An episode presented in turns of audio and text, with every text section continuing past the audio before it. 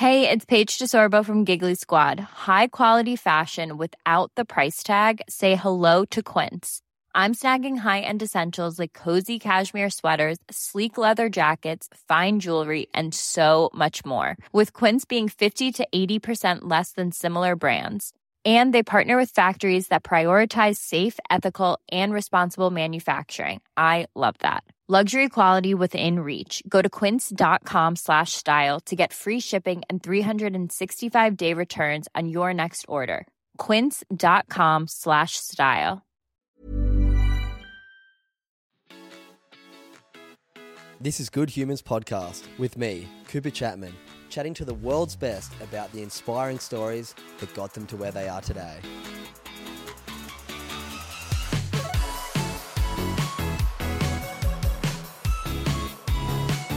What's going on, you good humans, and welcome back to Good Humans Podcast. This is guest episode number 79 and our last episode before Christmas in 2022. So, thank you so much for tuning in. It has been a unbelievable year. I can't believe how nice this year has been for Good Humans podcast. I'm so grateful for every single one of you. If you tuned in, if today's your first episode, please make sure you leave us a little review on Apple Podcast if you enjoy it. Share it on your Instagram story, leave us five stars, and make sure you hit like and subscribe. If you're someone who does listen frequently, please do us a huge favor. If you aren't subscribing already, please hit that button, leave us five stars, and yeah, make sure you tell your friends because I'm so grateful how much we've grown this year, but I think we can absolutely smash it next year too a little Merry Christmas to a few people because everyone who signed up or filled in the Good Humans podcast survey went in the draw to win two $250 vouchers to the Good Human Factory website. And the two winners are Lily Rose and Todd Hamilton. So I know both of you are frequent listeners from your survey um,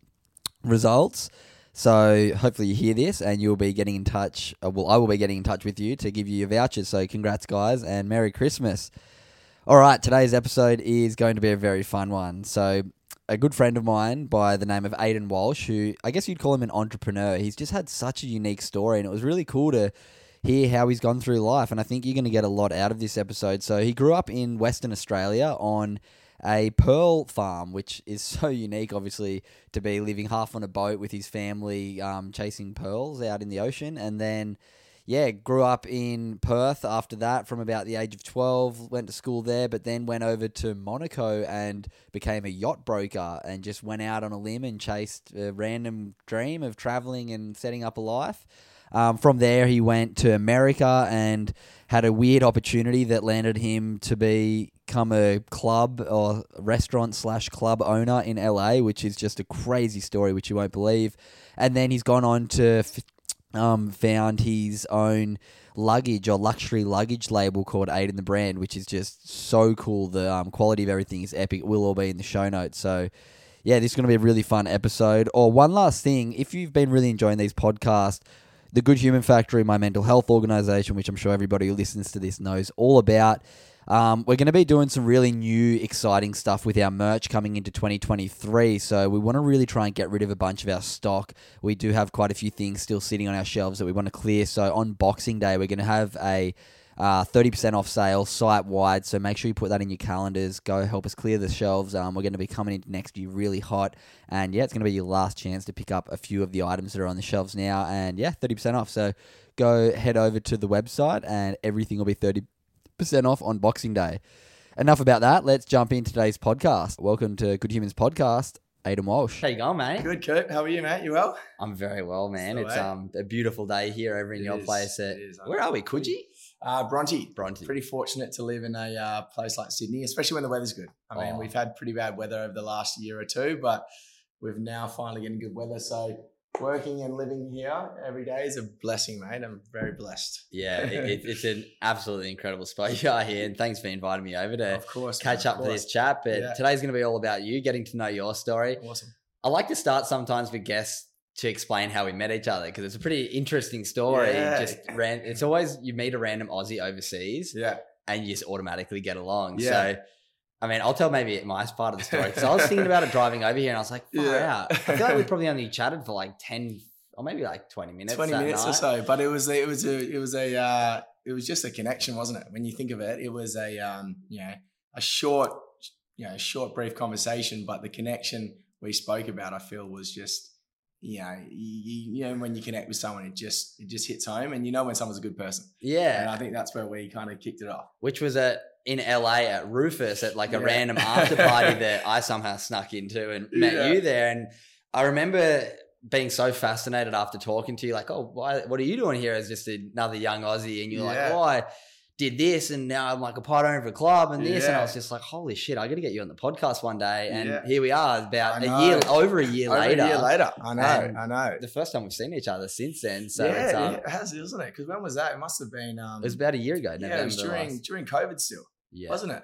It was LA, I think, like the last week of October yeah, 2021. Yeah, yeah, yeah. Crazy story how I ended up getting getting to LA during that point, but um, obviously because it was still rampant here with COVID, so um, myself getting there was obviously one thing, getting exemptions and everything leaving, but it just all happened, I think, for a reason as well, which is quite bizarre. Yeah, well, we're going to catch back up to that part of the story. But Yeah. the first question I do open Good Humans podcast with Yeah. is what are you grateful for right now?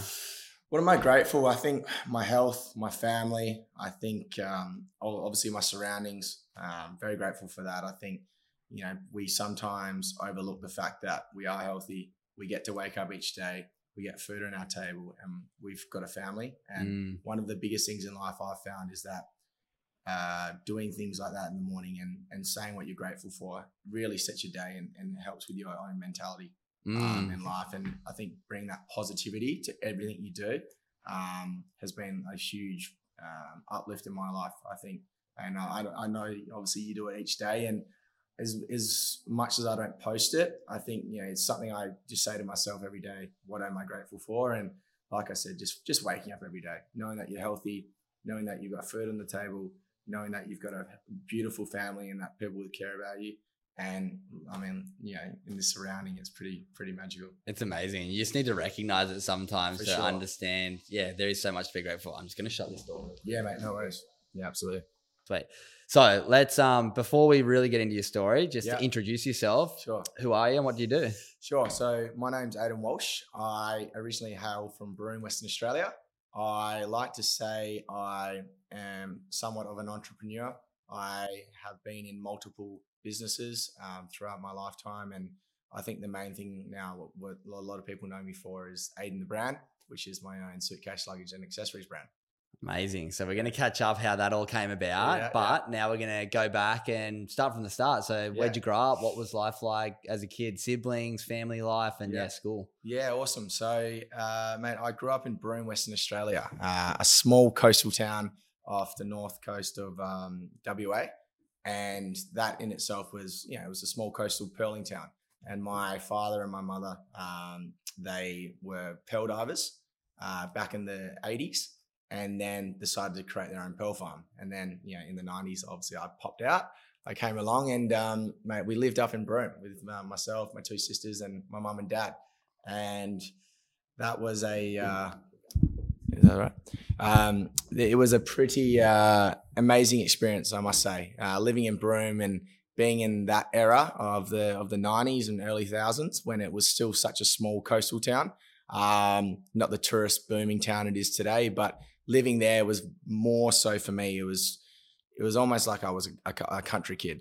I lived Yeah. my life in this you know small part of Broome where it was a lot of bushland and, and you know a lot of the indigenous were there who um, you know I became really good friends with. I was in a small class, um, Broome Primary School, and um, a lot of my friends over there and a lot of my classmates were indigenous. So I got to understand the indigenous culture tremendously well um, and have so much respect and admiration for the indigenous people. But um, for myself, living in Broome and having uh, the pearl attributes of my family, a lot of the time we spent out at sea as well. So you could say I lived half on a boat and half on land. And um, yeah, it was a pretty unique experience, I think. And I, I guess, you know, what am I grateful for of what we started with? I think that upbringing, because I really think that molds you into the person who you Mm. are today and continue to want to be um, and just push boundaries. But yeah, mate, so I, I grew up in Broome until I was uh, 12. And then my family decided to send me down to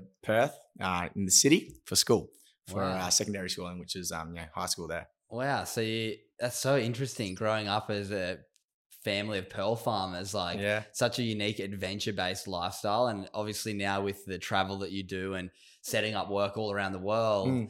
Must have come from that kind of early days understanding of breaking free of that normal lifestyle. Of Yeah, the Matrix, absolutely. as we call it. Like, Absolutely, mate. I think um, you know the biggest thing for me was I knew Broome was always going to be there, Mm. um, and I've been a real advocate for getting outside your comfort zone and outside the box, so to speak, but still maintaining your grassroots and the humbleness that you've come from a place such as Broome, which is so special and truly unique to me, especially with all the culture and and the um, and the traditions that I got to grow up with. It was really it was it was an incredible place. I'm very humble and grateful for my family to to obviously settle there and and live there. And we still got ties to Broome, so we still have a family home there. So my mom and my um, sisters go up there all the time. I don't go there as much anymore, um, just with everything else going on. But um, when I do, it still feels like home. So I think you know when when you do find that place which you like to call home, I do like to say it's still Broome in my heart.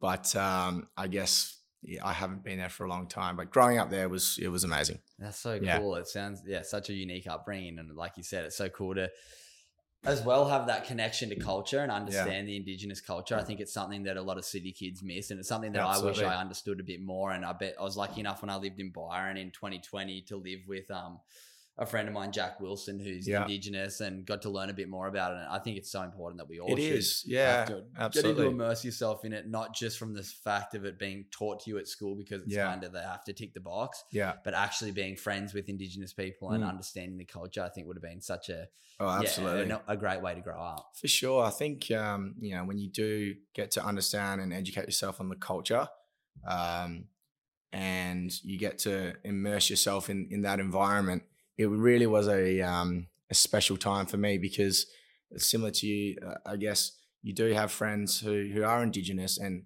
still lifelong friends. Mm. And when I go back there, it's amazing to see, you know, where they're at in life and what they're doing, and um, just you know, they're so they're so happy. yeah. You know, I think the the country life in which they've created in Broome, and a lot of my friends created in Broome, uh, they they're so content, and it just goes to show that you don't have to go out and do all these things to to be happy and content. Mm. Um, and I just really appreciated my, my time there. And obviously, growing up, we had, um, you know, we had uh, this beautiful place in Broome, and we had motorbikes, and we had te- tennis courts. So after school, we'd always used to come back to our place and always, um, you know, muck around and get on the bikes. And we had a lot of bushland around us, so that upbringing was very much like living on a farm.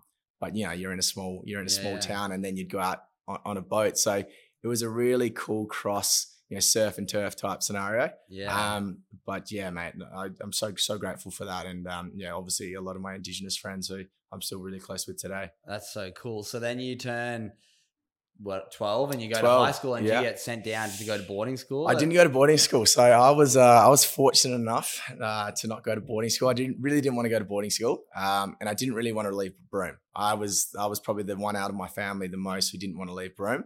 Uh, my older sister, she went to boarding school, so she went to St Hilda's uh, in Perth, and um, mate, she did one year there, and then she decided that was enough, and my mum decided that was enough as well, and we actually all moved down uh, to Perth from Broome Nice. um, which was which was you know it was really tough at the time because I went to I went to Cottesloe Primary for year seven. So going through you know I guess primary school and having all your friends in Broome and living this beautiful life in Broome to going to a city where you had to wear ties and short shorts and high socks. Uh, juxtaposed to not wearing shoes at all in Broome when you go to school, it was a um, yeah quite a different scenario. So at, at first, I didn't I didn't like it at all. Um, you know, I really dislike the city life. Um, but as as you say, you adapt to change and you adapt to new environments. And man, I had the best year of my life. And year seven for me in Cottesloe Primary was amazing. Um, I met so many wonderful friends who I'm still friends with today. But it was just the transition at first was obviously hard, but yeah. you know, you, you get used to it. And um, yeah, so I went to Cottesloe Primary. So they then primary school in year seven still. primary school, yeah, year seven. Yeah. So in New South Wales year seven's the first year of high school. Oh, is it really? Yeah. Yeah. okay. Yeah. So year seven's uh, uh, in WA. primary. So yeah, it might have changed recently. I'm not sure, but Yeah, um, yeah, year seven was the last school of prim- uh, last year of primary school, and then went to high school. So I went to Scotch College, which is a private boys' school, yeah. and again, um, I think you know coming from coming from Broome and a public school and then going to a private board uh, not boarding school but it has borders obviously but a private boys school um, was such a huge change for me as well because now you're going to you know a private boys school which is a really reputable school in Perth um, and being outside your comfort zone again. But mate it was um, tremendous one one thing I do you know thank my parents for every day is it's you know getting me out of Good Broome education. Yeah. good good education and just lifelong mates. You know, my closest friends are still my mates who I went to school with, uh, and we've got such a tight bond, and that will never change. I think you know, with myself being overseas for so long and coming back, you know, you've got a true friendship when you can catch up with someone and you haven't seen them for a couple of years and nothing's changed. Yeah. Um, and it's a beautiful thing. And I think that's what really created such a great dynamic by going to a private boys' school because you really form a camaraderie Mm. um, and and a bond with your mates. And um, yeah, mate, it was it was a truly special time in my life, and I do thank my parents every day for that. yeah. It's so cool that you can reflect on that and be so grateful for it. Yeah, When you're at school, what was your say vision for your future? Did you have an idea of what you were thinking of doing after school? Were you into Yeah. sport? Or yeah, was it like sport or academic was your Yeah. focus? Or, and yeah, when you were getting towards the end of high school, yeah. what was the kind of dreams and goals career wise? Um, I think the biggest thing for me during my high school years was sport. Sport played a huge part in my upbringing, and I think a lot of that came from Broome as well. You know, being such an active um, kid when I was younger and playing a lot of football. Um, so at Scotch, I played a lot of football and and swam a lot. Um, sport to me was just uh, it was a great way again to to socialize and be with your mates and and and have a really um have a really strong form of camaraderie again. But um, when I was, you know, doing sport, obviously the academic side of it, you're going to this really privileged school, and you know you don't want to waste your parents' money, so Mm. you you obviously have to, um, you know, take the education seriously. And I probably was one who did and I didn't. I, I was uh, I like to um, I played around a bit at school, obviously as as we all do, but I think um, you know as as you go through your, your high school years and you finally get to that you know year eleven and year twelve mark, and things start to become really real when you're when you're studying for TEE and which is you know your final examination Yeah. to get into university. Um, it really then turned a turned a path, and I started to obviously take the education seriously. And but um, yeah, I mean, during that time, I, I didn't think I wanted to go to university. Um, and I, I thought to myself, you know, I would like to either go down the sporting route or I'd like to go down the nautical route, which was obviously going back to the Pearl Farm and managing the Pearl Farm of, of um, my family and um, getting my licensing tickets to basically skipper boats. So you could do that. And um, in 2008, just before the GFC, my dad actually sold the Pearl Farm. Ah. So that took a spin on obviously what I wanted to do, and um, he ended up moving down to Perth to be closer to us to us all. So that was that was a beautiful thing. Um, but I guess um, yeah, leading up to year eleven and twelve, I still didn't really know what I wanted to do. I think sport played a huge part in what I wanted to do, but obviously um, the educational path, university, didn't really seem like a thing I wanted to do at the time. Interesting. so then, Um, when you finished school, yeah. what was that next chapter? So I finished school. I actually um, I worked um, as a landscaper for six months just to save enough money to go backpacking. So I, took a gap year. Uh, I took a gap year and I went backpacking for six months You overseas. worked for six months as a labourer. yeah, Six months. six months of traveling and um, mate, I did it. You know, like like a proper backpacker would. It was you know hostels and you know backpacks on your back and all of those little things. And it was a um, such a cool time in my life because you really get to understand you know culture and independency and all these things at such a young age. Um, and I went there with a couple of mates who you know we're still really good friends with to this day. But um, I did that for six months, and then I finally came back to um, to Australia, uh, where I went back to Perth, and you know I think that's when I almost had to be uh, real to myself and say, listen, what, what do I want to do? Do I want to go down the nautical path, or do I want to go to university? And you know, fortunately enough, I, I passed my exams and got a high enough TE score to go and study commerce um, at university. And my mum was probably the big advocate in pushing me to obviously go get a uh, secondary education and a degree, where my dad wanted me to go down the nautical route. So I ended up going to TAFE uh, in Fremantle and completing some of my uh, licensing courses to skipper boats. And then I also went to university um, at Curtin and studied commerce as well. So I was juggling two Tick things at once. boxes. Yeah, yeah, which was um, which was quite quite a cool experience as well. Um, I ended up getting my licensing tickets first because it was obviously Shorter. shorter duration, and that was great. Um, and I really enjoyed that. And uh, whilst while studying, um, so that took me into you know two years out of school. Year three, I ended up going back to my dad's pearl farm or ex pearl farm, um, and actually skippering a boat. So I lived in Broome uh, when I was yes, I would have been nine, 19. Wow. 19, I lived in Broome again, um, which was a really uh, unique experience again. Coming back to Broome from you know living there when I was 11 to coming Mm. back to when I was 19. Obviously, so much had changed, but again, it's something where um, you just adapt. But yeah, I did that. So I worked on the da- my dad's ex uh, pearl farm, um, which was which was a really uh, gritty, grotty, dirty experience. Um, you know, you, you're up at four in the morning. You're basically skippering out in these rough oceans, cleaning long lines, getting algae and barnacles, and chipping away at pearl shells. Um, yeah, very gritty, dirty job. Um, but no, I, I enjoyed it at the time. Um, I did it for six months, and then it came to summer uh, in Europe again, and I decided to go over to Europe um, and use the money I had saved up during pearl farming uh, to go over to Europe and spent you know the six months over there um, while still studying um, externally um, with my uh, with my um, Commerce degree. commerce degree, yeah. And um, mate, it got to the end of that year, and I was I was twenty, and I had this spur of the moment thing where I was like, Do you know what? I don't think college or well, I guess university. I keep know from American Yeah. terminology. I, I don't think university is for me, and I don't think the nautical life's for me. So I had this real fork in the road of what a What what, I wanted to do do? and where I wanted to go. And I had two years under my belt with with Curtin. I just finished my um, coxswains and my Master Five, which allows you to drive a boat up to a certain amount of meters commercially. Um, and I just didn't know what I wanted to do. So I was in this limbo stage, um, which took me to, I guess, me ending up uh, living overseas or moving overseas and trying to find my new life over there. So where'd you move when you Yeah. first decided, you know I want to move overseas? So, man, I actually moved to Monaco out of all places, which was um, quite bizarre. I um, I actually ended up pestering a guy called Steve Kidd, and he was a really successful yacht broker, similar upbringing to myself. He lived in a place called Meekatharra, which was a real remote part of um, WA. Um, so he and I obviously had that connection instantly. But um, mate, when I was 20, I kept pestering him um, for a job, basically, to become a yacht broker.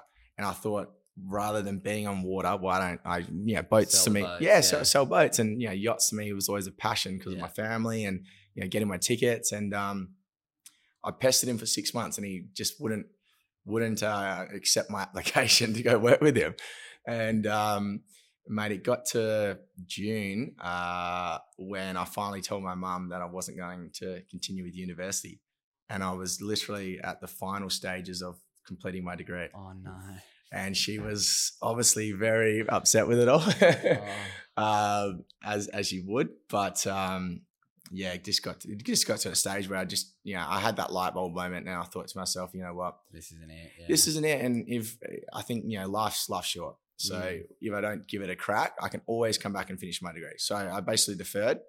Um, told her I would finish it eventually. Yeah.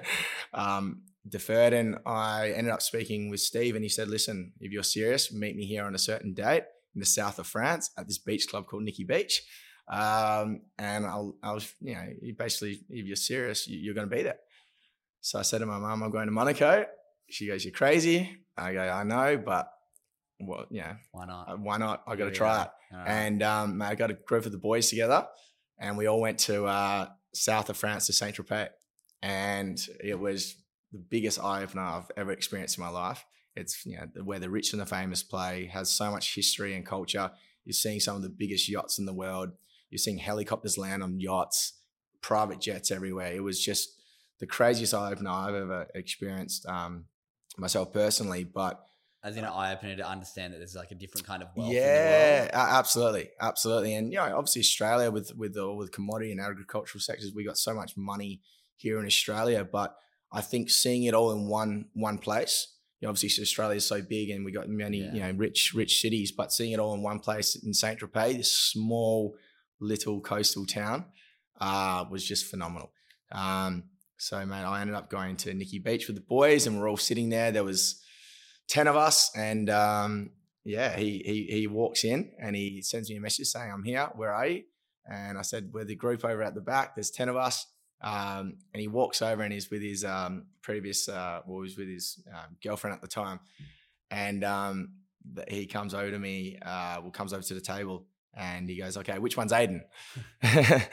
and um, I stand up, and uh, his his girlfriend at the time goes, "He's hired," and hired me on the spot Wow. um, which was quite amazing. And then, mate, I essentially lived with them, traveled everywhere with them for three three years. wow, selling Yeah, boats. selling boats. So I was living in Monaco uh, and Saint Tropez. So they had a place in Monaco, and then they actually had a boat in Saint Tropez. So again, I lived on lived on a boat for quite some time, wow. And um, lived in Monaco of all places. And I was only twenty one.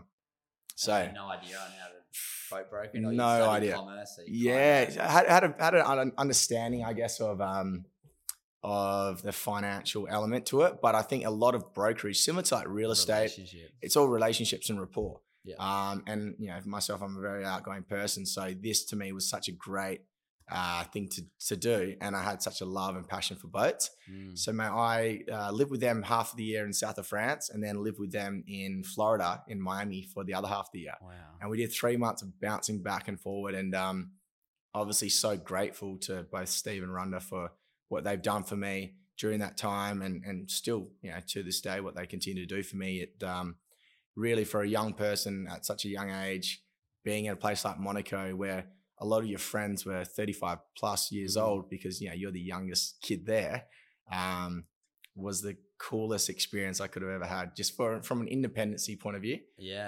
um, and then obviously so thankful to my to my parents for obviously supporting me through that time as well. Because yeah. you know you're a young kid, you're living in a place such as Monaco. Obviously, the financial obligations to live in a place like that is quite extreme. So, yeah. So how- how were you making money when you first got there? You were just kind of like mate, so I had a bit of savings. savings Yeah, just living off savings. Paying you like working with him or No, like, no. So, mate, we um no. So it was basically an intern, but um yeah, man, I just basically lived off savings, and then obviously had the, the had the um help from my parents as well during those tough times. was there like a carrot dangling that you can start making money with him or was it- Absolutely, yeah. We we ended up doing like quite well. Yeah. Um, we we did a lot of deals together, which was great. We focused a lot on on yeah on the charters, and um, we didn't actually sell a sell a boat, but we did a lot of charters, and Yeah. charters for us were great. And Yeah. He had a lot of clients already, and it was just a really cool experience because you know my day to day jobs with him was, was basically he'd drop me out of dock, and I'd just go up and hit up every single boat um, or owner on the boat if they wanted to sell their yacht or they wanted a charter or whomever it may be. Or you'd go to a beach club and you'd just network around a beach club or you'd go to a restaurant at night. It was a really unique experience that like I've never experienced. But um, yeah, from a young age, you you really got to uh, understand the urge of independency um, and and how important rapport is. Yeah. Rapport to me is yeah. I think that's the one number one thing I've learned from networking. yeah relationship building is so relationship building so important. Yeah. Yeah, it's so cool. And now, the, I didn't say I didn't know any of this the story because I'm like, how the hell did you end up in LA? Yeah. Only being a part owner of a club. So yeah, yeah, yeah. Let's So- um, get into that. yeah. I mean, is that the next chapter? That's the next chapter. Yeah. so yeah. You're finishing up on the boats. What Finishing made you want to leave doing that? Because I'm guessing there Um, is like I a- a think- great financial Absolutely. kickback if you start getting successful in that the Absolutely. industry. Yeah, absolutely. And I think the way in which you know my old boss Steve looked at it, he focused on the whales. We like to call them, you know, the whales, Yeah. the big boats, the big, you know, expensive stuff. And so, you know, when you do charter, get a charter from one of them, it's it's quite a lucrative industry. Yeah. But you know, gosh, it's tough. Yeah, it's few and far between, right? Um, so, mate, I was 24 and I had just flown into LA. I went, for, I was, you know, I wanted to go for a holiday. I had a bit of money saved up um, from yacht brokering and I uh, yeah flew into LA and I just remember yeah even being as a kid watching like the OC and these sort of things and Lords of Dogtown and that sort of um, era flying in over LA and you see the Hollywood sign you see the hills and it was just such a um, I like to say it was such a um, urge to to me to almost move there. It was something where you know when you just get that feeling when something feels so right. Mm. I literally had that moment and I landed on the tarmac and I was like, I don't know what it is. I haven't even stepped foot yet on California soil, but this feels so right to me. Wow. And um, mate, I ended up staying there for for six months and basically kicked it there and met people through. You know, there's a lot of Australians over there, so I was fortunate enough to meet different different groups from Australia. Just on a holiday visa, just on a holiday visit, yeah, yeah. So I did. Um, Went out and in after three months. yeah, yeah, exactly. So I did did uh yeah, so I did um I did three months there on, on an ESTA and then I left and came back to Australia and then I went back to America and did another three months and just was holidaying there. Yeah. Um and then it got to a point where you know, we started going out a lot. You know, I was now, you know, 24. So, you know, over there, I was 21, but I started, you know, I think that's the age where you start going to these big nightclubs and, and that sort of realm. And it was, um, man, I started going into uh, this place a lot called Warwick. And it was a really bizarre scenario, but how they became my business partners. But, um, man, we're going to this club called Warwick. There was a discrepancy one night with a bill. And the next morning, I ended up calling up Warwick and saying, "Hey guys, sorry, there's a discrepancy with the bill. Um, is there anything you know we can do about it?" And the owner, uh, Sylvain Bitton, you know, great, great friend of mine and business partner, lucky to call him business partner as well, um, called me back and said, "Listen, uh, why don't you come in here and, and see us? Um, and we'd love to have have you here for a night. It's all com- complimentary, and you know, sorry about the discrepancy." And I was like, "Oh, sure, that, So that's what happened? They stuffed up with a bill or something? Yeah, or? yeah, they stuffed up with the bill, and um, I, you know, not not their fault, but just just happens Yeah, when it it's a busy happens, nightlife, yeah. and um, and mate, so I ended up going there a couple of nights later, and I went to went to Warwick, and it was before the club opened, and I sat there with um, JT, who's my business partner, and a guy called Dave Jarrett, who also is my business partner, and we just talked shop, and we just similar thing to I guess you and I, we just co- connected so so well, um, and mate ended up having a blast of a night with them. And then the next day, we we ended up catching up again, and then we just formed such a, an amazing relationship over the, the many years of being there. And then just seeing what they were doing and and where I was at, I didn't know my next move, obviously, because I wasn't yacht broker anymore, and I wanted to basically invest into something, um, and not not work for someone in a way. I think that's when that entrepreneurial element started kicking in. I always knew I didn't want to work for someone per se, but I wanted to have this life of freedom and, and do my own things and create different things and, Mm. and, and work on many projects. And um, mate, I had the opportunity to invest into a club with them um, and a restaurant. And this was back in uh, yeah 2016. So I just decided to do it. And um, mate, it took a couple of years to develop, but yeah, we ended up get, going into business with one another and um, yeah, into the clubbing space in LA. So again, going from I guess yacht brokerage to working on boats to university to now like you know owning a club and, and, and a restaurant and doing all those those sort of things was just it was crazy. So I did that and Um, like 26. 26, Good yeah, on you, man. That's, yeah, yeah. It That's just such a great story of just like going for it. going for like, it, yeah. Taking phone calls and, you know what I mean? So many people aren't, wouldn't even call up about a discrepancy. on a Nah, exactly. Ah, Like, Yeah, hundred percent, hundred percent. And I, um, mate, still to this day, we still talk about it. It's just such a, it's such a bizarre way on, on how you meet. And you know, normally if there's this discrepancy, someone's like, pretty unhappy. yeah, and yeah. but I, um, I never really, I, yeah, I'm, I'm not an angry person. I just, you know, I think you just at the end of the day, you just want to come to a general resolution or conclusion. yeah, yeah. Um, and you know, work work with someone on it. And I think I think that's where the yacht brokerage stuff really came to play because you get to understand how people barter and negotiate and all those things. But this wasn't anything like that. It was just you know, simple conversation. Really respectful guy. Um, invited me there, and then next thing you know, we ended up becoming business partners. And yeah, so talk us through the bar and um, yeah, opened and yeah. So what it is, um, how people can check it out. yeah, so mate, we uh it's called the Hideaway. Uh, so we got a new, new place on Rodeo Drive called the Hideaway. It opened in August this year. Wow. Um, it took five five years to build just because of the extremity of the project. It was a really you know large project. It's it's a bar, it's a restaurant, it's a step above a restaurant, step below a club. Um, and it's just a really cool, swanky place um, on Rodeo Drive, which is the first hospitality venue on Rodeo Drive. Obviously, being so prestigious and Wow. being one of the most well-known streets in the world, um, it's been a really cool thing to to be involved with. So uh, it's a Mexican fusion uh, and steakhouse as well. So it's been a um, really cool place for people to go and network and mingle and.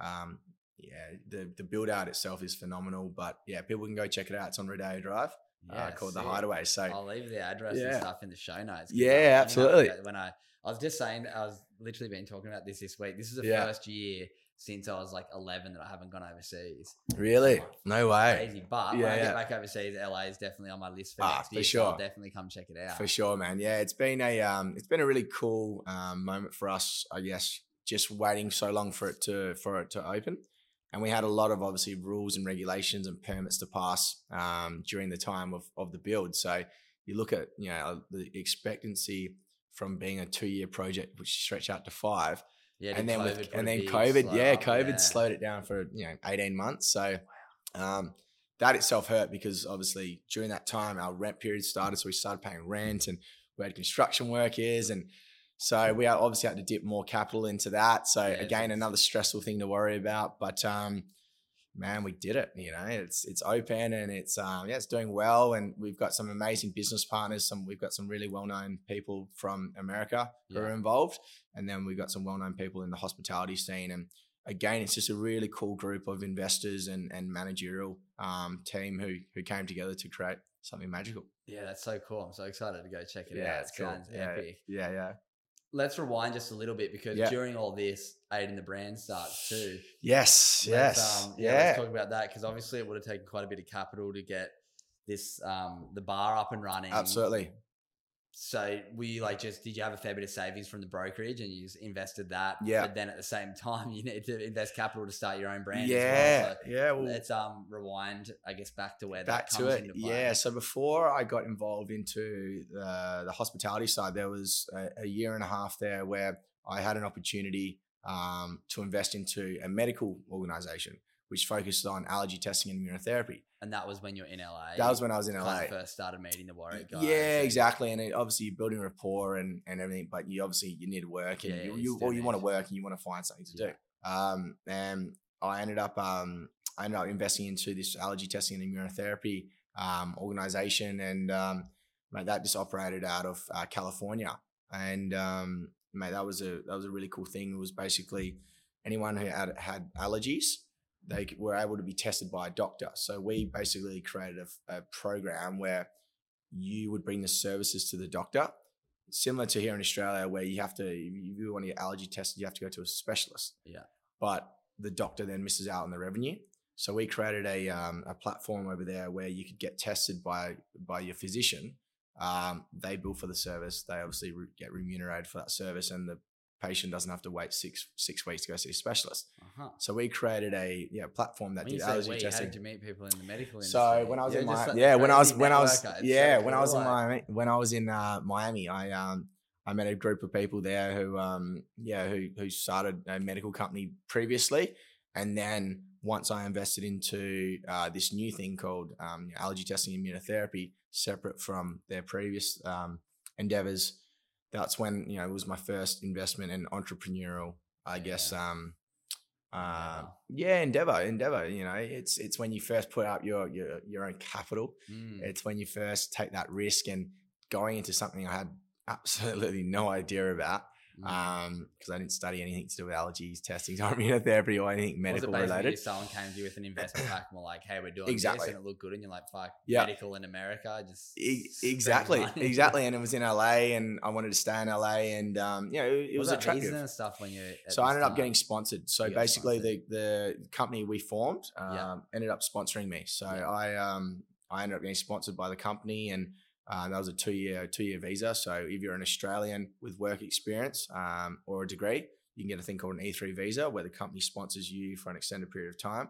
Um, so Matt, I had that visa for four years. wow. So I just backed it up um, after. So I renewed it once, once, um, and then I renewed it again. So um, yeah, man, I did that for two two years, and that was a you know great financial um, I guess um, move for me. So you're working on the business as well, not just investing. Yeah, so I, I did a lot of the business development. So Okay. I obviously had to understand and learn about allergy testing and immunotherapy and treating patients and just doing a lot more of the business development side. So partnerships and um, clinic operations and, and working around that on a managerial side. Mm. Um, and then um, learning it myself as well. So you'd obviously have trained physicians and trained nurses who we would employ, and then they'd go in and do all the procedures. So it was more so working on the business development side of it and, and understanding how we can bring this to another state or how we can bring this to a Mm. government body or whomever it may be. And um, mate, I did that, did that for for two years. Um, and then mate, I ended up uh, getting rid of getting rid of that completely. Um, so did the business is the business still going? no, did you- business isn't going anymore. So, mate, we I uh, in 2017 I decided to um, basically uh, get out of the medical space. It wasn't it wasn't something I really enjoyed. It was a it was a great learning experience, that, that's for sure. But it wasn't something I really enjoyed. Um, and so I ended up just deciding to to go my separate ways. Um, and for me, it was um, it was obviously a, it was a tough decision, but it was a decision that I still Yeah. stand by. I Did think you guys like? Did you sell out of it, or did you get? Yes, I saw it. Yes, I saw it out of it. I got, I got out of that just because. Um, and that was kind of the capital that you could use. To yeah, exactly, exactly. And um, you know, even with that though, like that's you know, on a financial side, it was um, you know, I still lost. I'd say I lost more than I received, Okay. um, for sure. But it was probably not not a. It wa- wasn't actually a successful um endeavor in the end. It Uh-huh. actually it actually didn't. Year one was really successful, and then year two just didn't go well. And um, man, I and I actually ended up just losing everything I put into it. Oh, wow. Yeah. So again, it's almost like you are starting from scratch.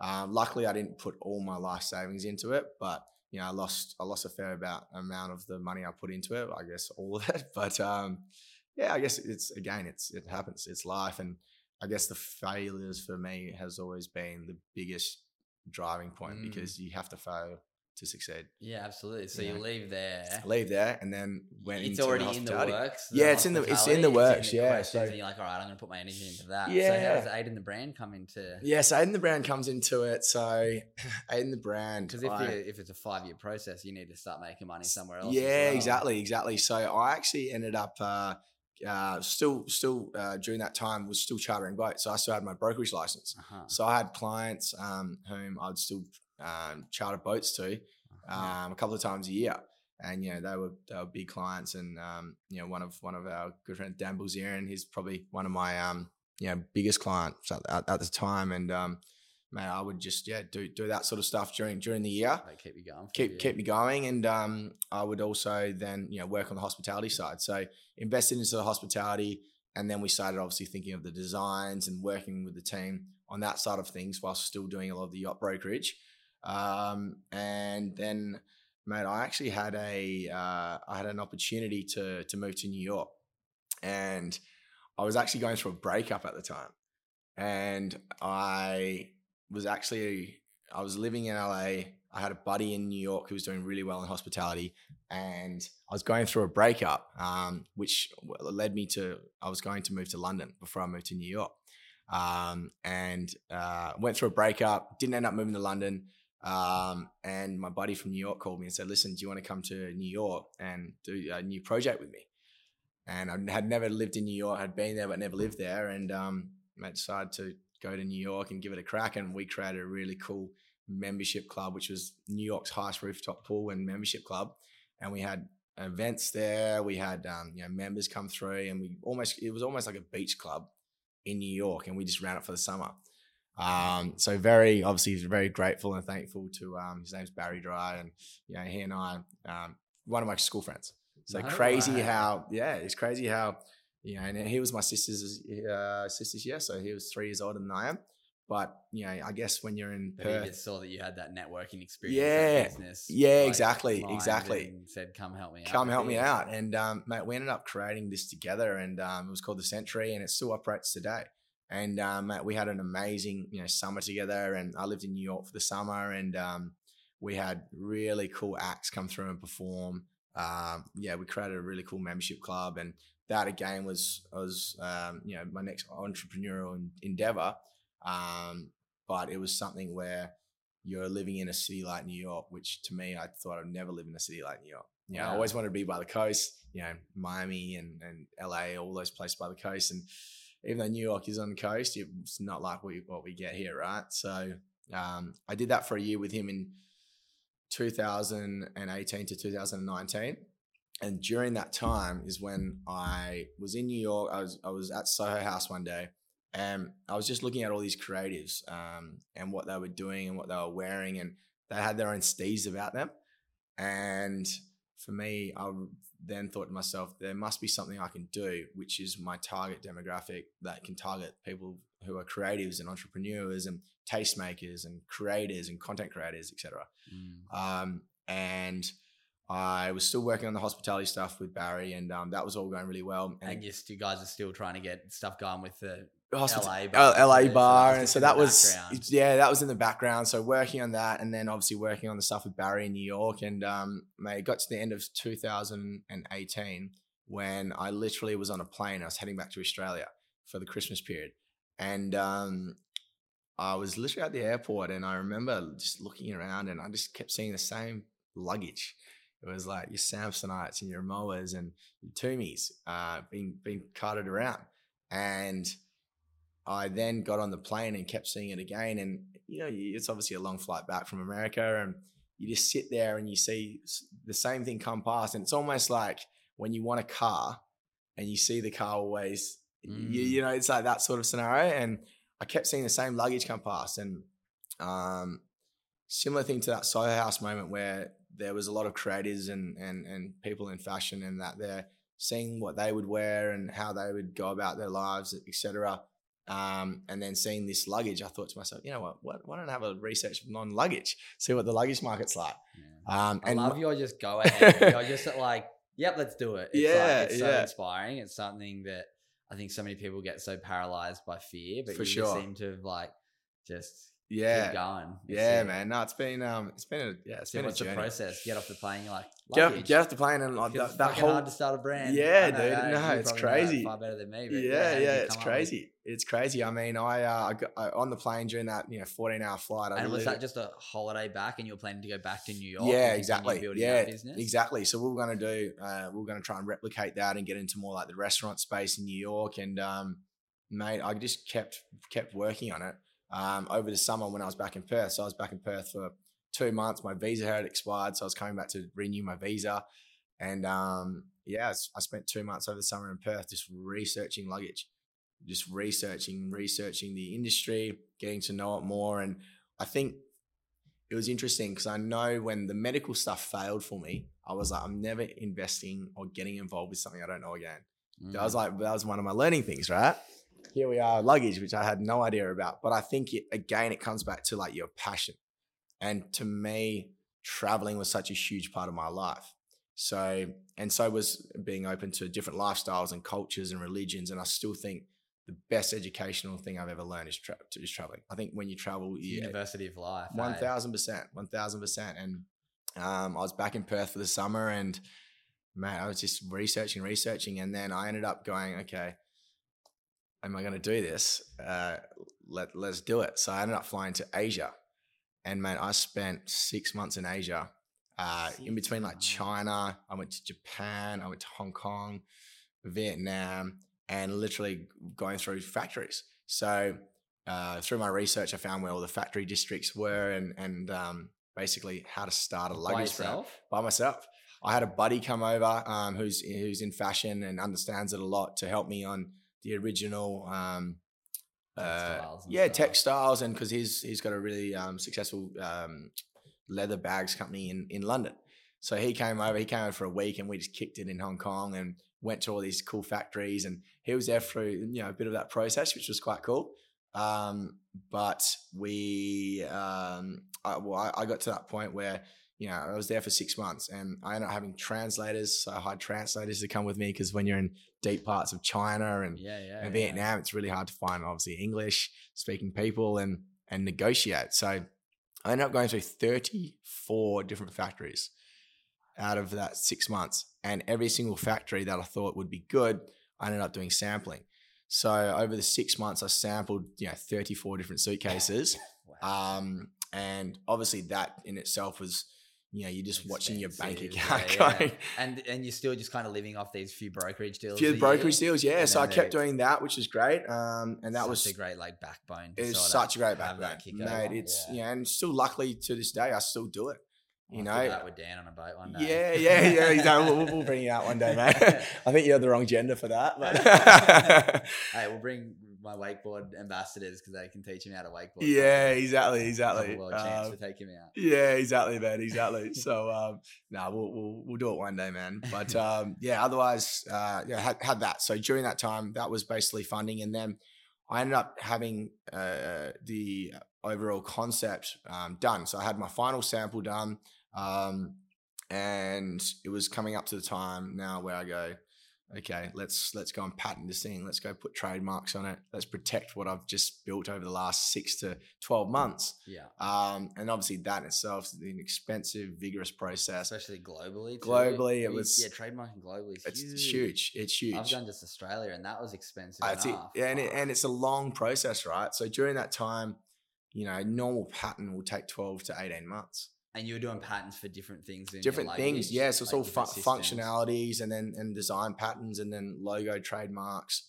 Um, our signature print um, and monogram. That's all. Um, That's all design patented as well. So for me, if I was going to do this, I wanted to do it right. Yeah, yeah. you know, and not get caught down the road after investing all this time and energy. So, mate, that took me to basically um, the end of 2019, start of 2020, and I was back in New York. And one of the one of uh, my good friends, Michael Heller, who I met in New York, he actually was one of our customers who would come to our bar in New York a lot. Really cool guy, bond uh, brokerage guy, and um, he did a lot of bond trading. Anyway, we formed a really cool relationship, and I basically took the idea to him. I said, "Listen, I've got this crazy idea. I spent the last year in, in Asia going through all of uh, all of these patents and trademarks and designs and finding the right manufacturer and materials and." Man, I was, you know, I was, I was in the deep jungle of China for a good Yeah. six months of my life, and he uh, he looked at me and said, "Listen, like, show us the designs, and I'll have a look at it." Um, and man, at this point, I was like, you know, I need an investor because if Yeah. I, you know, I couldn't go go and do this on my own and yeah, on built on something to actually do the like hundred percent, yeah, of- I think takes on a on a bulk good, dollars, you know yeah. what I mean? And that's you know that's it's exactly so. I uh, I ended up speaking to him, and he he lent us some money to go ahead and put a bulk um, sample together uh, of our carry on case, which is our signature carry on case. Um, and mate, it then came to so that took four months. So then it came to March 2020, and this is when COVID started Wow. becoming So rampant. what happened with the? Sorry, I just want to like. Yeah. I, I just like trying to wrap my head around the story. Like, Yeah. We're gonna have to draw- do a movie on you one day. So. so your New York um, subscription base Yeah. place. Once you like go to China, you just put that on hold and tell your mate you just take it. I'm Yeah. flexing on this. Yeah, exactly, thing. exactly. So I ended up um, just basically getting out of that um, and going to going to Asia. I think you know Yeah. that for me it was. was. I always wanted to do my own own Didn't thing. want to be somebody else's thing that you Nah, with. You to exactly. I wanted to be my own thing, and I and I think luggage was just it was just a weird calling. It was just Sick. weird how it all happened. Um, because I never would have thought I'd be in luggage. Yeah, so you get this big drop. This guy invests, or Yeah. yeah, lends some money, so Lends you some money too. First drop. yeah. Where are you doing your like three PL and stuff? How did you? Yeah, so mate, all the three PL. If um, anyone listening, three PL is third party logistics, like basically shipping and stuff. Yeah, where exactly. Sell, where did you warehouse? Were you Yeah. wholesaling? yeah, so we um, had all our warehousing in in uh, Japan. Yep. Um, and then we had it in China as well. So we had it in Shanghai and then we had it in Osaka. and were you going like wholesaling? Or No, so at first it was all direct to consumer. amazing. So it was a. Um, I remember the first container arriving into Perth because I, I was back in Perth for for the Christmas period for um, in 2000, end of 2019, start of 2020, and the container had just arrived before New Year's, and obviously in December 2019, uh, I think we first heard about COVID, um, and I just got this brand new container, uh, 500 suitcases of all this luggage and. I was so happy and I was unpacking it with my family and we put it into my uncle's warehouse, which he owned in um in Perth. And it was this gigantic warehouse and I took up a small section of it and the rest was all empty. But it was that little thing in in itself as well to me was like, you know what? I want to fill this th- whole thing up.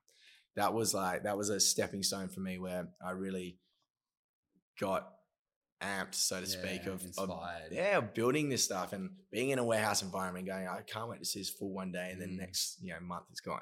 You know what I mean? Like Yeah. um, having a look at that, and um, so we had the warehouse there, and then um, mate, I then worked on it, the branding of it all for the for the next two months, like really beginning to take it to market. Yeah. Um, and then March hit.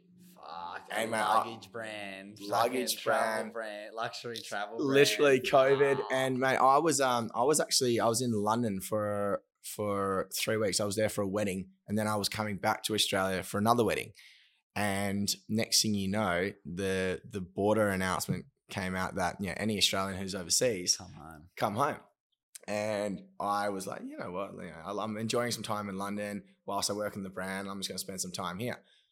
Uh, if it wasn't for that wedding, I reckon I probably would have been stuck in London. And who knows where I'd be now and have all this luggage in Australia. But I ended up coming back for this wedding. And mate, I came back with a carry on suitcase because I was coming back for three days for a wedding and going back to London and a tuxedo. And I remember getting off the plane, and there was a huge amount of people in hazard suits and people coming onto the plane. And then next thing you know, you're getting escorted off, you're getting COVID tested, but you didn't have to go into hotel quarantine. So I ended up going back to my family home with my mum, and I, you know, poor, poor her, she couldn't leave the house for two weeks because obviously I came Yeah. back; it was mandatory. And um, mate, I ended up yeah staying there for two weeks. Didn't have COVID, which was great, but um, the border had shut. So I had all my belongings in in London. Um, I had a carry-on suitcase and a tuxedo, Oh. and I had nothing with me in Perth. Nothing. Um, and uh, next thing you know, it's an 18th, 18 months, almost 24 months. The border was shut, so I couldn't leave Australia So and I had all these. Perth I was stuck like in Perth. I was stuck in. Perth until uh, April. saw you in April tw- 2021. So I stayed in Perth for that whole time. During that like period of, of winter, I spent six months up in Broome though. Um, and again, it was I had all of this luggage sitting in a warehouse, which I couldn't touch really because it's like no one wants luggage because you couldn't travel. Mm.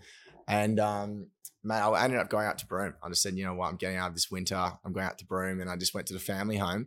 And man, like I, I fished every day, I crabbed every day. Um, I went, you know, to the beach every day, but then still working on the brand behind scenes. So trying to figure out who our market is and doing market analysis and really figuring out. Do you have know, a business partner or anyone like kind of helping with no, Like, so I didn't have anyone. So, so uh, And just the Michael, who like, was lent you the money. yeah, so Michael who lent the money, he was Wanting an update every he was always then. a silent investor. Yeah. Yeah, yeah. So he's very optimistic like I am. And, you know, we all thought that it was going to be six months Yeah. and, you know, not 24. But um, so I was up in Broome just working on the brand. And that was a really, I think that honestly, I think that was the most pivotal time for me because it really allowed me to, I think if I went to market before COVID, or let's just say COVID didn't happen and I went to market then and there in early 2020, I don't think I'd be where I am today because I think I would have rushed going to market and not understanding the e-commerce sector as much as I do today, Mm. um, or the brand for itself. So during that time, I was still working on updating the suitcase because even though there was COVID, you could still have the factories work and, and update suitcases. So I had had 500 stock that you had. to I had 500 stock. ones. Yeah, exactly. So during that time, I was like, you know what? I've got 500 suitcases of, of a carry on size.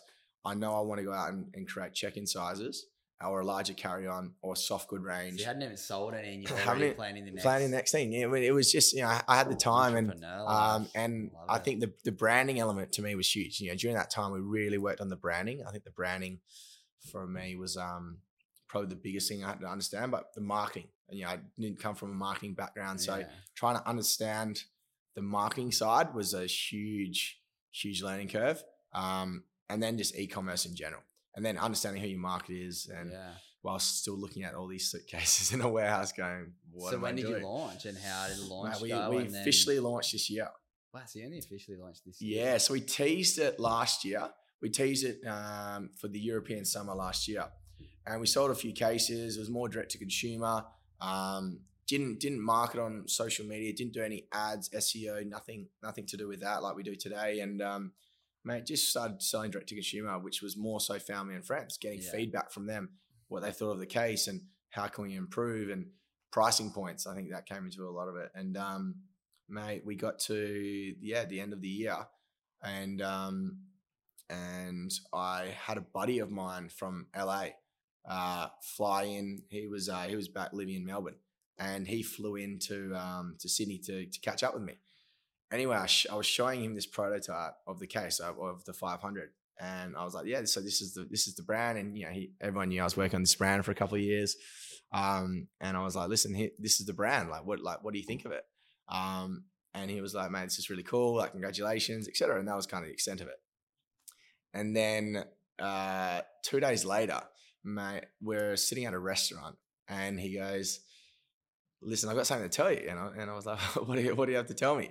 And um, he was he was really nervous about it. And um, I just remember him going, "Listen, like I love what you're doing. Would you consider having me come on as a partner?" And this is obviously we've just gone through COVID. We're still going through COVID, um, but you know, at that time I was like, how am I going to now bring out more sizes and how am I going to bring out more soft goods where I haven't sold Yeah. many of these units of 500. And um, mate, being a, a really good mate of mine and him being in that creative space, I was like, absolutely. So he then came on as an investor, and still during COVID, we started manufacturing. So we went and started manufacturing the check-in case, um, which was the medium, and then the duffel bags, the backpacks. We did laptop sleeves. Um, I love the blind faith that it's going to do well with crazy, that. It's crazy. so- and and mate, we probably had sold 15 units of the 500. Um, but he saw the vision, and so did I, and he saw the product. And I think the product, as, as you speaks know, for itself. Yeah, we had a good look at it before Yeah. we started recording. It's incredible. I'm, yeah, yeah. um, thanks, mate. Yeah, yeah. Looking forward to grabbing some. Yeah, absolutely. No, yeah, exactly. Yeah, no, it'd be cool. Um, and to to have him then come on and, and obviously fund that next part of part of growth, and to have a friend involved who was who was active, really helped me. I guess um, educate your own self on on you know you, everyone has strengths and weaknesses, and it Mm. was great because we really complement each other on that standpoint. Um, and then mate, we ended up yeah obviously creating all the bulk goods. Um, and then officially went to market yeah this year And how's it been going? No, it's been good yeah yeah it's been really good yeah it's um it's been exciting i think like anything everything takes time it's Yeah. step by step and it's just learning to trust the process i think Mm. through this whole thing learning to trust the process has been my biggest thing to understand because we all want it now Yeah. and it's just not the case. And I think if you chase the money, you're, you're in the wrong space. Where this for me just felt so right, similar to, um, I guess the yacht breaking, which I still do. Yeah, which that seems like this is the biggest godsend for you that you've got this like 100%. backbone because so many people would be like, "Oh, I want to go and start something, but I don't have that." Not cushiness of Yeah. like something like that. I wouldn't even call it passive income because you still obviously have to work for it, but it's just Yeah. something that you can do without having to be there. Hundred percent, man. Hundred percent, and um, you know, still having those lifelong relationships with with your clients as well Mm. um, has been amazing. And and I spend the summers in Europe, so every every year I'd go there for four months, and I still stay with with Steve um, and and Eve um, over there, and mate, just have the have the best time. And we've just got such a great bond. And you know, he's he's he's honestly like my second dad. So I've learned so much from him. Um, so very grateful to he and Rhonda and, and just my own family. You know, my mum and dad and my stepdad. They've been huge advocates for me and basically pushing me to do things I want to do. It, it was you know taking the route in which I wanted to take. It's a it's a risk, obviously, and yeah, yeah. it's something in which uh, I think your parents go, "What are you doing?"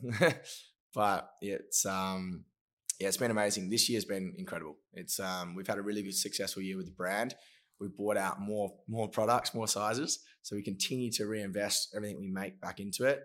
Um, we've even brought on more investment now um, from from a guy here in Australia, and he's come on as an investor as well to now get it to the next stage. So um, having him come on has been obviously instrumental to to our growth. Um, but you know we're now getting into the retail side, so we just closed. I probably I won't say the name just yet, close but um, yeah, but we just signed a huge retail deal in the US with uh, you know US's largest high end retailer, and then the same in the UK. Wow. So yeah, thank you, thank you. So both of those are, uh, you know, we've worked really hard on hard on you know trying to get those done, and then we're here in Australia on the Iconic, and the Iconic's been an amazing platform. So Sick. yeah, it's And it's you all, can buy all direct exciting. from your website too. yeah, all direct from the website. Yeah, I'll, um, I'll definitely leave a bunch of stuff in the show notes. Yeah, Make sure You awesome. go just check it out and have a look at. Yeah, the, definitely. Like, do you want to explain like what's different about yours than going and buying Yeah. a Samsonite? Yeah, for sure. I think it's a it's a flirty piece of luggage. I like to call it. It's very Mm. flirty. I think when you look at it, it's a I like to say it's a sexy piece of luggage. It's very confident looking, but it's more so on the durability. I think the durability element for us was a huge huge thing to understand and build because we all know what cases Yeah. are like and get thrown around and um, Zips break. zips break. So We can talk about having a non-zip suitcase, so we've we've got a latch lock system, um, was a huge thing that we designed, um, and then having a braking system. So the braking system for us, we're the first ones to do it. It's basically a push and release braking system. So if you're on a hill or you're on public transport, and your suitcase is running around, or you're trying to chase it down a hill, you push a button and it locks your wheel so it doesn't run away from you. Yeah. So that's been quite cool um, and a point of difference. But um, you know, Japanese materials and and Italian materials and German materials and assembling all that together, and that still comes back to that due diligence phase where you know I went to Germany and I went to. Italy and all these places because you have to understand, I guess, with the suitcase, you've probably got 40 different components Mm. and you have to all go to different factories or suppliers and then find one factory who can accept that and put it all together. Mm. So um, I think that's been a huge thing. It's all of our materials come from different parts of the world and you form it into one shell, um, which has been cool. So I'd say, yeah, the durability and the and the aesthetic. Yeah. Um, and you know, we like to say we we intersect fashion design um, and aesthetic, and it's really for for the tastemaker. Yeah, it's beautiful. The insides, like like you said, all such high quality Thank you. Yeah, materials and textiles, but then also the lock systems, yeah, really unique. It's something I hadn't seen before until Yeah, you showed me just it's cool, isn't it? is really cool. yeah. But man, it's um, it's so cool. Like your story is just one of the most unique I've ever heard. From growing up on a pearl farm, Yeah, going to school at like a private school, and then heading over to.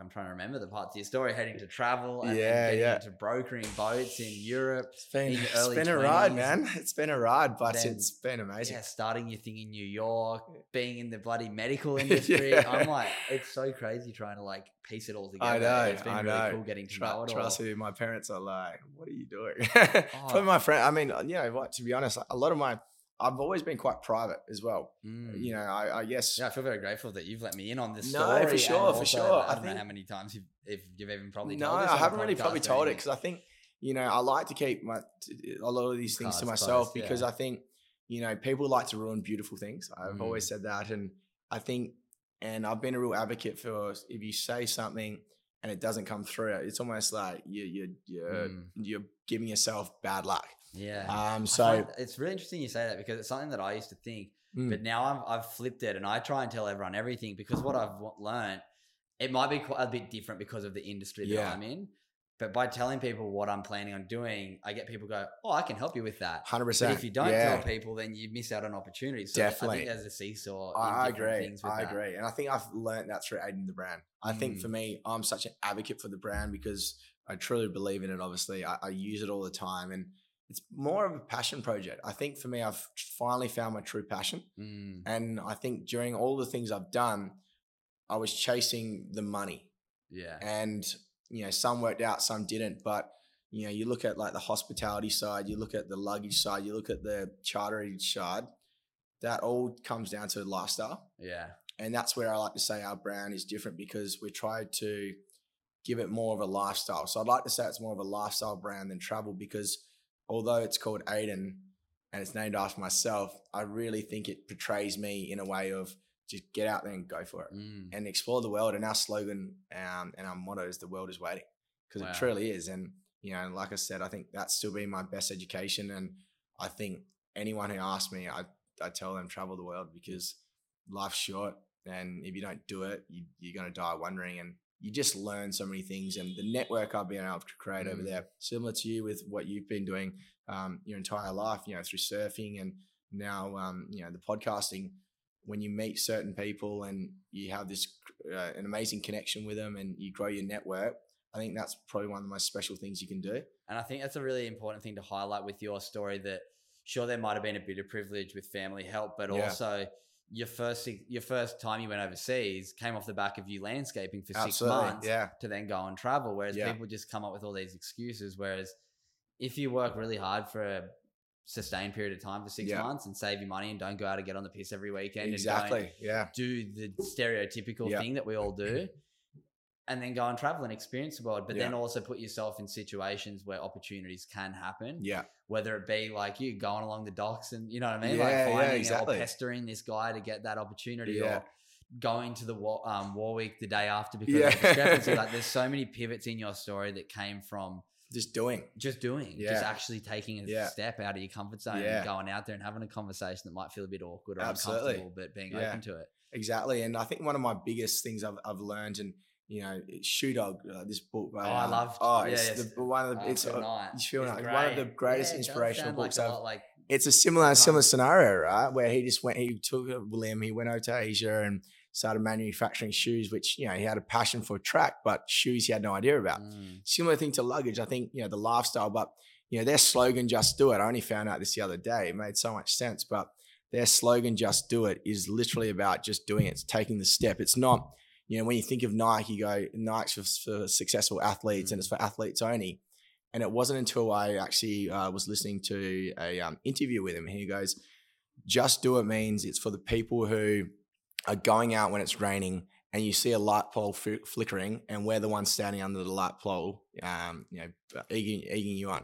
And it Mm. just came to me so privilegedly that I was like, you know what, just do it is literally just doing it. It doesn't mean anything else apart from that. And I think if you don't take that plunge into taking the you know Unknown, yeah. the adversity to to go out and do these things, you never know. You're never going to know. And I've always been an advocate for. I just want to try everything in life, and I Mm. think I finally found the passion. And I still want to do obviously many other Yeah. things. And And how think- old are you now? uh, so I'm 31. 31. Fuck, Yeah. A lot, man. Yeah.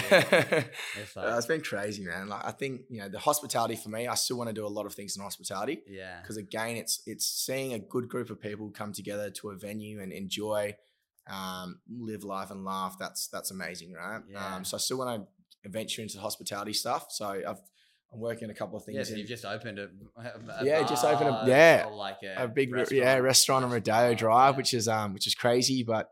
You know, we're working on a couple of new things for America next year, um, in, in the hospitality side, and then we've obviously got, the luggage How brand. work with owning businesses there and visas? Uh, so I'm just from- curious about visas because I'm like working on Yeah, yeah. visas a lot lately with my partner. But Yeah, yeah. Yeah, how- so uh, originally, you can get the investment visa. So Okay. if you invest a certain amount into the American economy and it goes to actual physical use for a, for a company, you Yeah. can get an investment visa. Okay. So I've had one of those, and then every time I go back now, I um, I basically get a sponsorship through through the companies I own. So I've got four companies in America that I own now, wow, and so I get sponsored through one of them, depending upon what it is, whether it's in hospitality, brokerage, or um or, or luggage. Um, so cool, and yes, it's been uh, it's been crazy. So yeah, you get the, you get the sponsorship visa, which is um a lot of Australians have. it. It's just an E three. Um, but yeah, really really cool visa to have because it gives you the independence to come and go. Yeah, You work for an employer, so you've got the safety of an employer paying you a particular wage, and um, yeah, man, it's been a, it's been a journey. So I think next year for me it will be a lot of America. yeah. That was the question. Yeah. Before we ask my wrap up question, what Yeah. um, what's in the future? What are you excited for? Yeah. What are you looking to achieve over the next, let's call it twelve to eighteen months? Now that the world is open for the travel company and your restaurants open, like seems like now. You've spent the last couple of years really building that foundation. Absolutely, and now yeah. it's time to take Time, over the world. exactly. I think The um. The world is waiting. Exactly. I love it. It's um, I think the next thing for me is um, working on yeah a few of these hospitality projects. I think that for me is obviously such a huge passion driver. So investing into certain hospitality projects with my partners in in LA, um, and then possibly doing something here in Sydney. Sick. I think there's a great market here in Sydney, and there's still things that I think are With left unturned. untapped stuff. I think so, yeah. And a lot of those concepts from Europe and America, I think, could do really well here. So I'd like to entertain doing something here in Australia, cool. being on Australian soil, um, and just working on the brand, man. I think working on the brand for me, it's you know continuing getting retailers, working on um, celebrity endorsement and partnership deals, and just growing the brand to have more colorways and Mm. more sizes and more materials and um, really just get to a point of you know um, in the next 24 months look to bring on a larger scale investor where you can then go and take it on globally. Mm. You know, not just you know in certain parts of the world and take it to a global scale. Um, and just seeing people use the brand, I think that's been the most humbling thing I've I've experienced so far is just going through airports and seeing people use your brand. Sick. That's been a pretty cool cool feeling, and I think that's one thing which just keeps you going. You go, okay, you're gonna have bad days, and I've always said everything in life is temporary. Mm. You know, you always have bad days, and mate, it's been a roller coaster for us.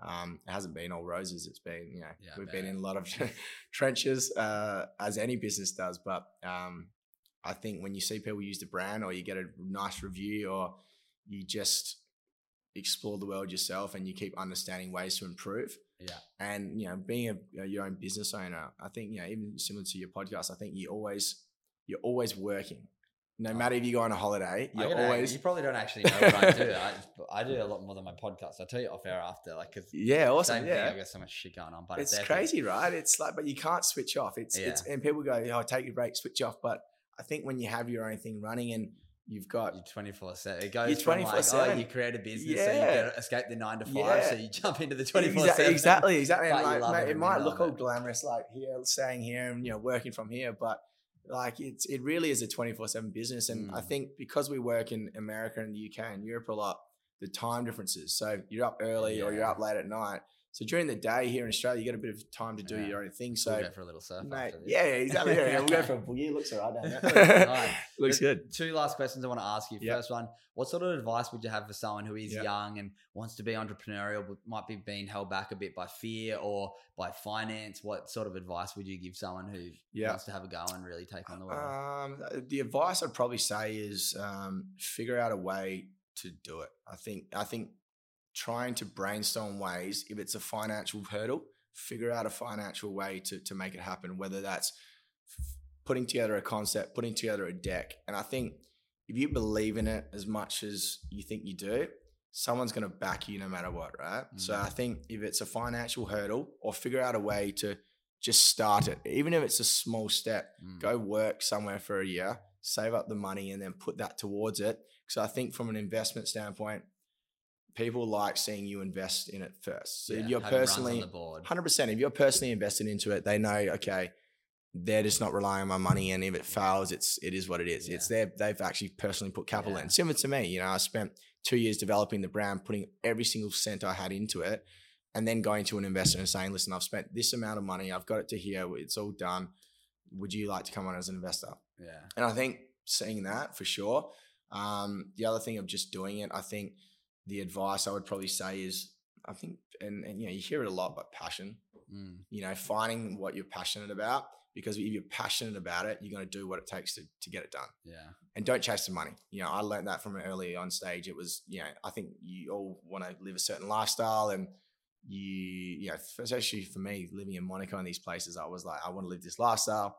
So you chase different things to get you to that lifestyle without really learning or understanding that, yeah, maybe you're not even passionate about it. Mm. So I think finding out what you're passionate about, and I think it doesn't have to be like finance or it doesn't have to be something that involves money on that level. I think for me, it was I was passionate about traveling. Mm. So if I'm passionate about traveling, what can I do uh, on a business front to um, utilize that? Yeah. Same with I love going out to restaurants.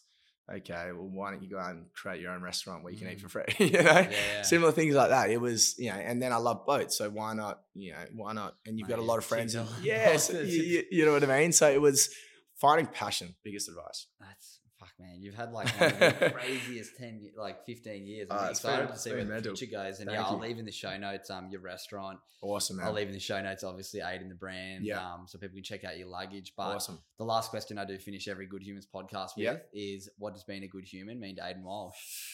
Being a good human, uh, to me, I feel is someone just being nice. I think it's so easy to be nice.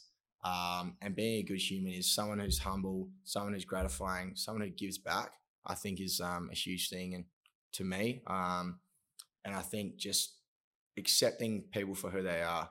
I Mm. think you never know what is going on in someone's mind, and and I think as a society we're really quick to judge. And so I've learned just to take a step back because you never know what that person's going through. So I think being a good human is just understanding that everyone's got shit going on, Mm, empathy. empathy. It's it's life's tough, um, and if you can be there for someone when you, you, need to be there, I think that's a big big step to do.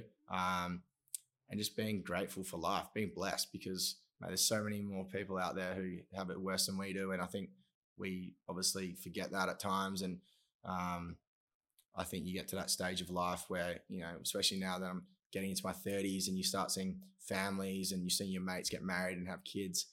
I think you see that that's beautiful. You know, you see that love is beautiful, kindness is beautiful, being mm. nice is beautiful, being humble is beautiful, and just knowing that you are blessed and um, to to not judge a book by its cover because everyone's got shit going on. Mate, very well put. It's been a pleasure getting to know your story. Fuck, it was that was probably one of the craziest hour and a half no. of like somebody's journey ever. Yeah, dude. Like I said, I'm excited to see where it comes. All awesome, the man. stuff will be in the show notes. Cool, mate. Big thanks for jumping on Good My Humans. boy, thank you, brother. Appreciate it, man. Legend. Appreciate you, legend. Flexibility is great. That's why there's yoga. Flexibility for your insurance coverage is great too. That's why there's United Healthcare Insurance Plans. Underwritten by Golden Rule Insurance Company, United Healthcare Insurance Plans offer flexible, budget friendly coverage for medical, vision, dental, and more. One of these plans may be right for you if you're, say, between jobs, coming off your parents' plan, turning a side hustle into a full hustle, or even missed open enrollment. Want more flexibility? Find out more about United Healthcare Insurance Plans at uhone.com.